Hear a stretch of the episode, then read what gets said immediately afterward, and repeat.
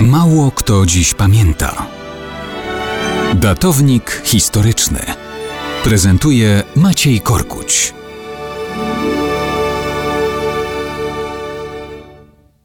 Mało kto dziś pamięta o tym, jak niewygodne dla pewnego Mercedesa okazało się spotkanie z Filipinkami na ulicy Wygoda.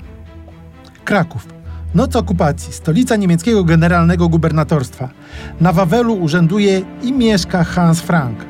W mieście pełno Niemców.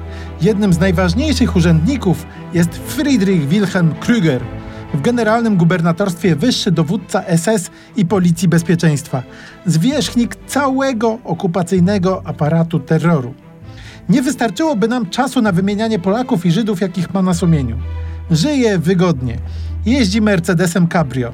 Czuje się bezpieczny, żeby nie powiedzieć bezkarny. Często kursuje między siedzibą Franka na Wawelu i gmachem Akademii Górniczo-Hutniczej, gdzie oficjalnie zlokalizowano siedzibę rządu generalnego gubernatorstwa.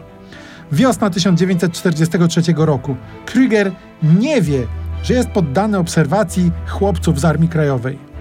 To dywersanci i współpracownicy ze specjalnego oddziału Kedywu AK Osa Kosa. Akcją dowodzi Edward Madej, Felek. Podstawowy problem to ustalić trasy przejazdu Krügera, tak aby wiedzieć, gdzie zrobić zasadzkę. Nasi technicy specjalnie wzmacniają siłę rażenia konspiracyjnie produkowanych granatów, zwanych Filipinkami. Zapada decyzja, że miejscem akcji będzie ulica Wygoda.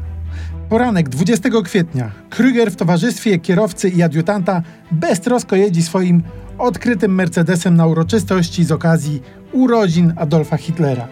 Zamachowcy czekają od 7.30 aż 2 godziny. W bukietach kwiatów mają ukryte Filipinki.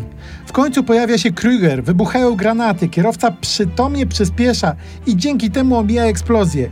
Niemcy z okolicznych budynków otwierają ogień. Akcja skończona, choć Krüger przeżył. Niewykluczone, że został ranny. Chłopcy z AK bez strat wycofują się w czasie odwrotu, zabijając dwóch niemieckich oficerów. Krüger przeżył spotkanie Mercedesa z Filipinkami, ale zrozumiał, że bezkarny to on nie jest.